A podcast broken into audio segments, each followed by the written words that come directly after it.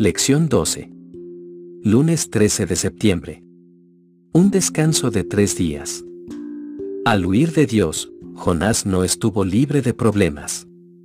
Su breve descanso se vio perturbado cuando Dios intervino milagrosamente con la tormenta. Dios salva a Jonás de una tumba de agua y manda un animal acuático para salvar a Jonás. Sin embargo, recién cuando Jonás se encuentra en un descanso obligado de tres días en el estómago del gran pez se da cuenta de cuán dependiente es de Dios. A veces necesitamos caer en algún lugar que no tenga nada de lo que este mundo ofrece para darnos cuenta de que Jesús es a quien realmente necesitamos. Lee la oración de Jonás en el vientre del pez, ver Jonás capítulo 2, versículos del 1 al 9. Entonces oró Jonás a Jehová su Dios desde el vientre del pez. Y dijo, Invoqué en mi angustia a Jehová, y él me oyó. Desde el seno del Seol clamé. Y mi voz oíste. Me echaste a lo profundo, en medio de los mares. Y me rodeó la corriente. Todas tus ondas y tus olas pasaron sobre mí. Entonces dije, desechado soy de delante de tus ojos más aún veré tu santo templo. Las aguas me rodearon hasta el alma. Rodeóme el abismo. El alga se enredó a mi cabeza. Descendí a los cimientos de los montes. La tierra echó sus cerrojos sobre mí para siempre. Mas tú sacaste mi vida de la sepultura, oh Jehová Dios mío. Cuando mi alma desfallecía en mí, me acordé de Jehová. Y mi oración llegó hasta ti en tu santo templo los que siguen vanidades ilusorias. Su misericordia abandonan. Mas yo con voz de alabanza te ofreceré sacrificios. Pagaré lo que prometí. La salvación es de Jehová. ¿Por qué ora?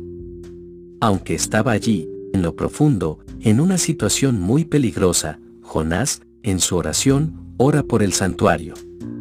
Verá el santo templo de Dios. ¿Qué está pasando aquí? El templo constituye un punto central en esta oración, y debería ser el punto central de la oración en general. Solo hay un lugar, para el Antiguo Testamento, donde se puede encontrar a Dios, está en el santuario, ver Éxodo capítulo 15, versículo 17, capítulo 25, versículo 8. Tú los introducirás y los plantarás en el monte de tu heredad. En el lugar de tu morada, que tú has preparado, oh Jehová. En el santuario que tus manos, oh Jehová, han afirmado. Y harán un santuario para mí, y habitaré en medio de ellos. El santuario es el punto central de oración y comunión con Dios.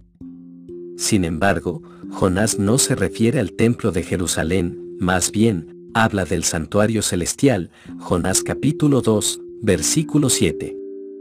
Cuando mi alma desfallecía en mí, me acordé de Jehová. Y mi oración llegó hasta ti en tu santo templo. Allí es donde está depositada su esperanza, porque de ahí proviene Dios y la salvación que Él ofrece. Finalmente Jonás comprende esta verdad importante. Ha experimentado la gracia de Dios. Ha sido salvo.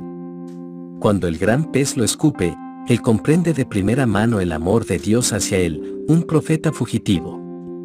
Ciertamente ha aprendido, aunque con algunos rodeos en el viaje, que el único camino seguro para cualquier creyente es procurar hacer la voluntad de Dios. Por ende, ahora decide cumplir con su deber y obedecer las órdenes de Dios, y finalmente se dirige a Nínive, sin duda por fe, se dirige hacia una ciudad extremadamente malvada, a cuyos ciudadanos no les agradaría que este profeta extranjero les dijera cuán malos son.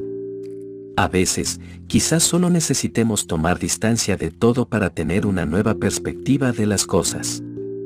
Aunque la historia de Jonás, quien sobrevivió milagrosamente en el vientre de su pez, es un caso bastante extremo, tomar distancia de tu entorno normal, como podría permitirte verlo desde una perspectiva nueva y, quizá, necesaria?